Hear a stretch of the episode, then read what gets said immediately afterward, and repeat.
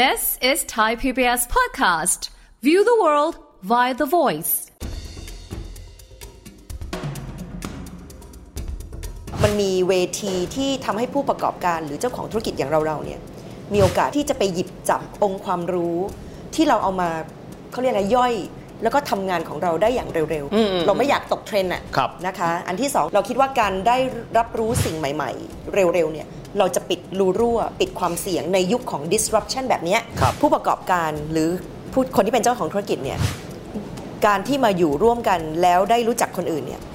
สิ่งที่น่าจะได้รับประโยชน์สูงสุดอันดับแรกอืมคือการที่ได้ประสบการณ์และช่วยเราพลาดน้อยลง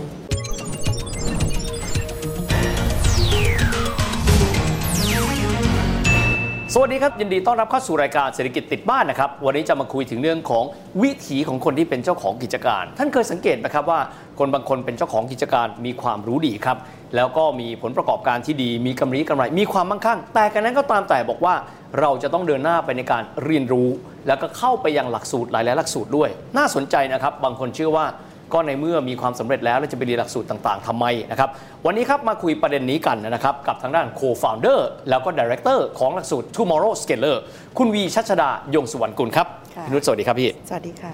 ผมถามแบบโง่ๆนะ ตามสไตล์คนที่ยังไม่มีเวลนะ คนที่เขาประสบความสำเร็จแล้วครับ ธุรกิจดีแล้วลงตัวแล้วมีความรู้อยู่แล้วด้วย ก็จะเห็นคนกลุ่มนี้ เดินหน้าเข้าไปเรียนหลักสูตรต่างค่ะๆความจำเป็นผมทราบดีว่าการเรียนเป็นสิ่งที่ว่าไม่มีวันจบวันสิ้นเนาะค่ะแต่ว่าดูเหมือนจะเป็นเทรนด์ค่อนข้างนิยมเลยในสังคมบ้านเรา ความสำคัญของการไปเรียนหลักสูตรเหล่านี้คืออะไรครับค่ะก็ชอบที่ดร แตะประเด็นเบื้องต้นอืมว่าจริง ๆ ความรู้ไม่มีที่สิ้นสุดอืมซึ่งเรื่องนี้เป็นเรื่องปกติที่คนต้องเรียนอืมแต่ถ้าให้ประเมินนะคะจากสิ่งที่ทำเรื่องนี้มาประมาณ 10 กว่าปีเนี่ยก็จะบอกว่าคนที่มาเรียนหลักสูตร สิ่งหนึ่งที่เรามองเห็นนะ ก็เราคิดว่าเขาต้องการ เติบโตเร็ว เขาไม่ต้องการตกอยู่ในความเสี่ยงของการเปลี่ยนแปลงที่มันอาจจะเร็วกว่าที่เขาคิด โอ้เพราะว่าจริงๆอะการเรียนรู้เนี่ยเราคิดว่าทุกคนถ้าเป็นคนที่ alert อืม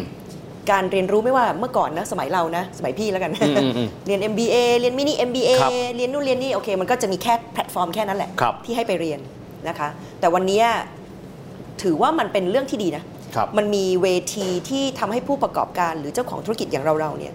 มีโอกาสที่ใช้เวลา เพราะว่าเราก็ต้องทำทำธุรกิจ เพราะฉะนั้นเราต้องสเปร์เวลาอืมเพื่อที่จะไปหยิบจับองค์ความรู้ที่เราเอามาเขาเรียกอะไรย่อย แล้วก็ทำงานของเราได้อย่างเร็วๆ เพราะฉะนั้นจุดหนึ่งถ้าเกิดพี่แตะตรงนี้เบื้องต้นก็จะบอกว่า เราอยากสเกลธุรกิจเร็วๆอะอืมอืมเราไม่อยากตกเทรนด์อะครับนะคะ อันที่สองก็คือเรา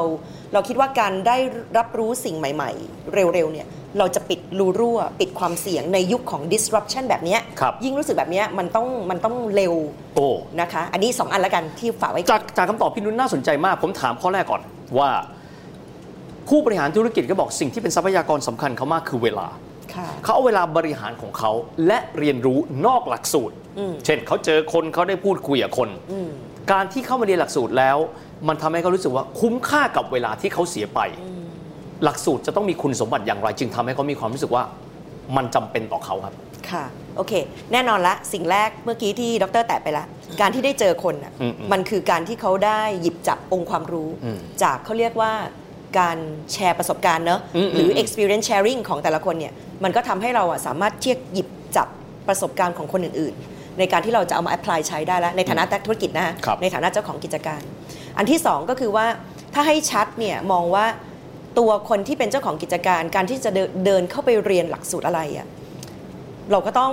หาตัวเราเองให้เจอนะอืมว่าเราต้องการอะไรอะครับเพราะฉะนั้นเวลาเราจะเดินเข้าไปคุยหรือไปอยู่ในกลุ่มกลุ่มนั้น หรือหลักสูตรหลักสูตรนั้นน่ะเราต้องทำการบ้านก่อนดิอ๋อว่าหลักสูตรนั้นน่ะมันให้อะไรเราครับใช่ไหมคะอืมอืมถ้าเดินเข้าไปปุ๊บอะเราได้เจอคน แล้วหลักสูตรก็เป็นตัวที่เราได้พิจารณาแล้วว่าเอ้ยอ๋อตอนนี้ฉันต้องการสิ่งเนี้ยโอ้นะคะ เพราะฉะนั้นพี่เราก็จะเห็นว่าแต่ละหลักสูตรเขาจะมีเขาเรียกว่าอะไรฮะ positioning อะอืมอืมหรือจุด จุดเด่นจุดเด่น ที่ไม่เหมือนกับหลักสูตรอื่นๆอะใช่ เพราะฉะนั้นความเป็นเจ้าของธุรกิจอะอืม เราถ้าเราเห็นว่าหลักสูตรที่ดีไซน์ขึ้นมา แล้วรู้เข้าใจความท้าทายโอ้ของผู้ของคนเป็นเจ้าของอะ ครับ เพราะฉะนั้นเราก็จะสามารถที่จะออกแบบ หลักสูตรหรือเนื้อหาที่จะตอบโจทย์ความท้าทายของเจ้าของได้ อืมผมถามพี่นุชอย่างนี้เมื่อสักครู่พูดว่าเพราะว่าโลกนี้มันเปลี่ยนค่อนข้างเร็ว ค่ะ พี่นุชใช้คำว่า disruption คือการที่โลกถูกเขย่าค่ะ เอ่อกติกาเดิมๆใช้ไม่ได้อีกต่อไป องค์ประกอบหลักๆ เลย ที่หลักสูตรที่สำคัญสำคัญที่เกี่ยวข้องกับผู้ประกอบการเนี่ยเขาจะต้องรู้ ตอนนี้ผู้ประกอบการก็สนใจเรื่องอะไรเป็นพิเศษนะครับ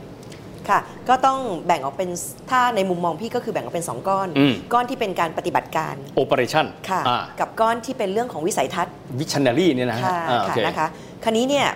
เพราะฉะนั้นอย่างที่เราคุยกันเบื้องต้นว่า แต่ละหลักสูตรแต่ละเออเขาเรียกอะไรสถาบันที่ให้ความรู้อะมันก็จะมีกรอบตรงเนี้ยอืมอืมในความเป็นผู้ประกอบการครับเพราะฉะนั้นเนี่ยถ้าผู้ประกอบการสนใจเรื่องที่ต้องหยิบจับเรื่องของอะไรคะ เทคนิคอืมเครื่องมือ องค์ความรู้ที่ทำให้สนับสนุนเรื่องของการปฏิบัติการที่เป็นประจำอะอืม operation operation อะก็การปฏิบัติการเอ่องานประจำวันอ่าเพราะฉะนั้นอ่มันก็หนีไม่พ้นค่ะ ที่มันเป็นแฟกเตอร์ฟ u n เดชันของธุรกิจครับการขาย marketing ใหม่ๆ บัญชีบัญชีจัดการภาษีเออจัดการต้นทุนอะไรอย่างเงี้ย production ครับอะไรอย่างเงี้ยค่ะ มันก็จะเป็นฐานตรงนั้นแหละ เพราะแต่ละธุรกิจมันก็มีจุดที่เราต้องเรียนรู้ไม่เหมือนกัน ถ้าคุณเป็น manufacturing หรือคุณเป็นผู้ผลิตอืมคุณก็ต้องเน้นตรงไหนอะไรยังไงใช่ไหมคะ เพราะฉะนั้นตรงเนี้ย มุม operation อะคิดว่าก็เป็นสิ่งหนึ่งที่ผู้ประกอบการก็จะต้องติดตาม เพื่อที่จะให้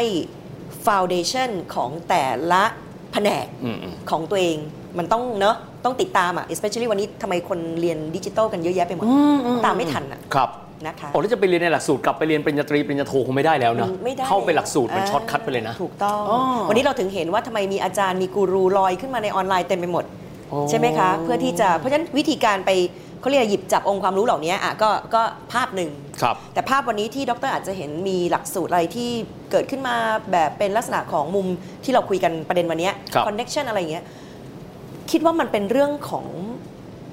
วิสัยทัศน์ครับนะคะการเดินไปข้างหน้าอืมอืมอืมการมองภาพในฐานะเป็นผู้นำครับเออ ผู้นำมันจะมองแค่ operating อย่างเดียวก็ไม่ได้เนาะอืมอืมมันต้องมองว่าอีก 2 ปี 3 ปีเราจะไปไหนครับเออเพราะฉะนั้นมุมเนี้ยเวลาเราได้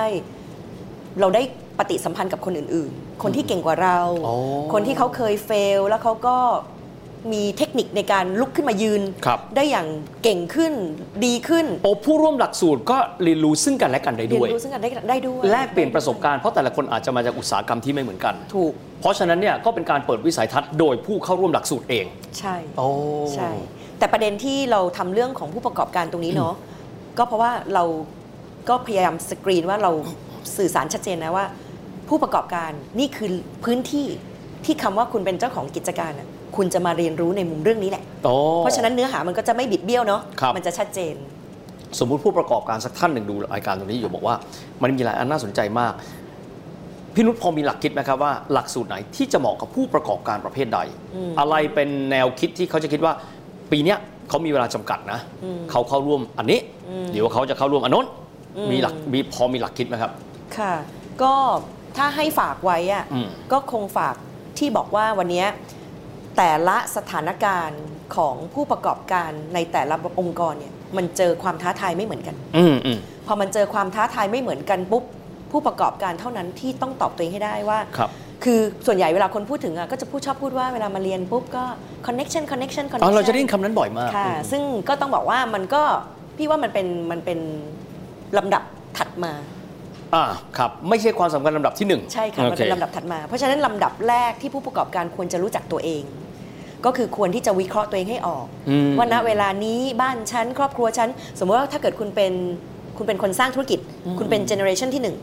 ณ moment นี้คุณต้องการอะไร โอ้โหโอเคถูกปะแต่ถ้าเกิดบอกคุณคุณเป็นทายาทธุรกิจอืมคุณรับกำสืบทอดมา คุณกำลังรับสืบทอด วันเนี้ยณ moment เนี้ยคุณต้องการอะไรโอ้ใช่ไหมคะเพราะฉะนั้นตรงเนี้ยคุณมีสถานะที่ไม่เหมือนกัน ถ้าคุณไม่รู้จักตัวเองครับ ถ้าคุณไม่รู้จักตัวเองแล้วคุณจะเลือกเรียนอะไรเนี่ย มันก็เป็นยากอยู่นะใช่เพราะฉะนั้นอยากจะฝากอะว่าคุณต้องไปกับ ไปทุกคนต้องรู้จักตัวเองอืมอืมว่าตัวเองควรที่จะเลือกสิ่งไหนที่เหมาะกับธุรกิจที่ต้องยั่งยืนต่อครับค่ะผมผมมาอีกส่วนหนึ่งกันบ้างเพราะว่าหลายคนจะพูดว่าหลักสูตรพวกนี้จะมีคอนเน c t ชันเยอะค่ะแต่ต้องยอมรับว่าคนเอเชีย ผมไม่ได้บอกคนไทยนะ คนเอเชียเป็นประเภทว่า know who มาก่อนอ่าคือคือต้องรู้จักกันจึงทำธุรกิจกันได้นะครับค่ะในการบริหารจัดการเรื่องของความสัมพันธ์ของคนที่เข้าไปร่วมหลักสูตรเนี่ยเพื่อให้เขามีเครือข่ายที่แข็งแกร่งอันนี้สำคัญมากน้อยขนาดไหน แล้วก็ ผู้จัดการหลักสูตรเนี่ยเขาเขาดำเนินการยังไงบ้างครับลำดับแรกก่อนนะอือฮึฮึผู้ประกอบการหรือผู้คนที่เป็นเจ้าของธุรกิจเนี่ยการที่มาอยู่ร่วมกันแล้วได้รู้จักคนอื่นเนี่ยสิ่งที่น่าจะได้รับประโยชน์สูงสุดอันดับแรก อืมคือการที่ได้ประสบการณ์และช่วยเราพลาดน้อยลง พลาดโอ้เพราะเรียนรู้จากผู้อื่น ใช่ อ๋อเวลาเราฟังคือสุดท้ายอะทำธุรกิจอะ ใครก็อยากโตถูกปะอือฮึไม่อยากมีใครเสียเวลาเรื่องของการที่พลาดปิดรูรั่วจุดนั้นจุดนี้ เพราะฉะนั้นสิ่งแรกที่น่าจะเป็นประโยชน์สูงสุดของการมีรู้จักเพื่อนๆกันก็คืออมาแชร์กัน แล้วอะไรคือสิ่งที่เราหลีกเลี่ยงความผิดพลาดนั้นได้ไหมโอ้หรือว่าเรา shorten shorten เวลาของการที่เราจะเติบโตได้เร็วได้ไหมย่นระยะเวลาไปเออออไม่เสียเวลาอยู่กับมันเนาะถูกต้องถูกต้อง เพราะฉะนั้น ในมุมมองเรานะ เรามองว่าสิ่งที่ผู้ประกอบการเขาน่าจะได้เป็นประโยชน์อันดับแรกอืมอืมคือการที่เรียนรู้เรื่องของตัวเองอะครับ you ควรจะเก่งในมุมที่ you เป็น แล้วควร you ควรจะใช้ประสบการณ์ของคนอื่น มาทำให้ตัว you อะเก่งขึ้นอืมอืมนั่นคือสิ่งแรกที่ควรจะได้รับจากการมาเจอคอนเน็ชันเหมือนกับเป็นกระจกส่องตัวเองเลยเนาะมันมันได้ค่ะ มันได้อยู่แล้วดผ่านรผ่านบทเรียนอืมผ่านบทเรียนต่างๆใช่เหล่านี้นะครับใช่อ่าถามพี่นุชอีกสักส่วนหนึ่ง อันนี้เป็นลักษณะจำเพาะของสังคมเอเชียเราไหมครับ ที่เราอาจจะต้องมีหลักสูตรในการเอ่อเข้ามาใกล้ชิดกันเรียนรู้เกี่ยวกับโลกที่ disrupt หรือว่ามุมทั่วทั่วโลกมุมโลกอื่นเขาก็ทำแบบนี้ จริง ๆ ประเทศไทยนี่เดินมากนะครับอัพแบบเขาเรียกอะไรครับไปนู่นแล้วอืมอืมคือพอดีว่าในธุรกิจที่ทำอยู่ในเรื่องของการแลกเปลี่ยนองค์ความรู้อืมอืมเราก็มีปฏิสัมพันธ์กับภาคพื้นยุโรปโอ้กับอเมริกาด้วยนะครัคะบในการที่จะจริง ๆ มันมีแพลตฟอร์มอยู่แหละ ที่จะช่วยให้ผู้ประกอบการ ขยายขยายยุโรป ขยายอเมริกาแพลตฟอร์มตรงนี้มีอยู่ ไม่ไม่ได้จำกัดเฉพาะบ้านเราต้องเรียนว่าอดรเพื่อนๆที่เป็น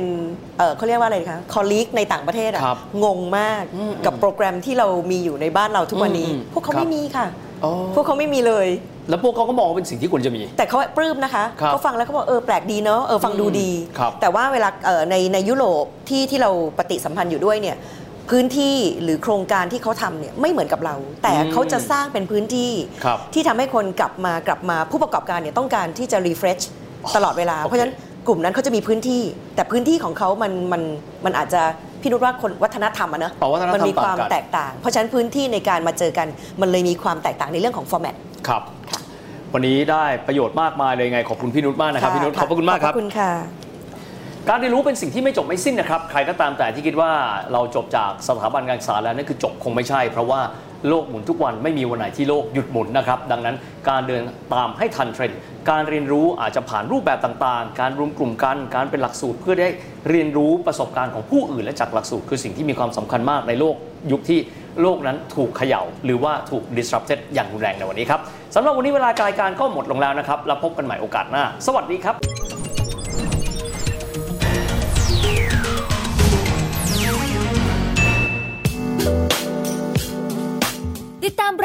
ทางเว็บไซต์และแอปพลิเคชันของไทย PBS Podcast Spotify SoundCloud Google Podcast Apple Podcast และ YouTube Channel Thai PBS Podcast Thai PBS podcast. View the world via the voice.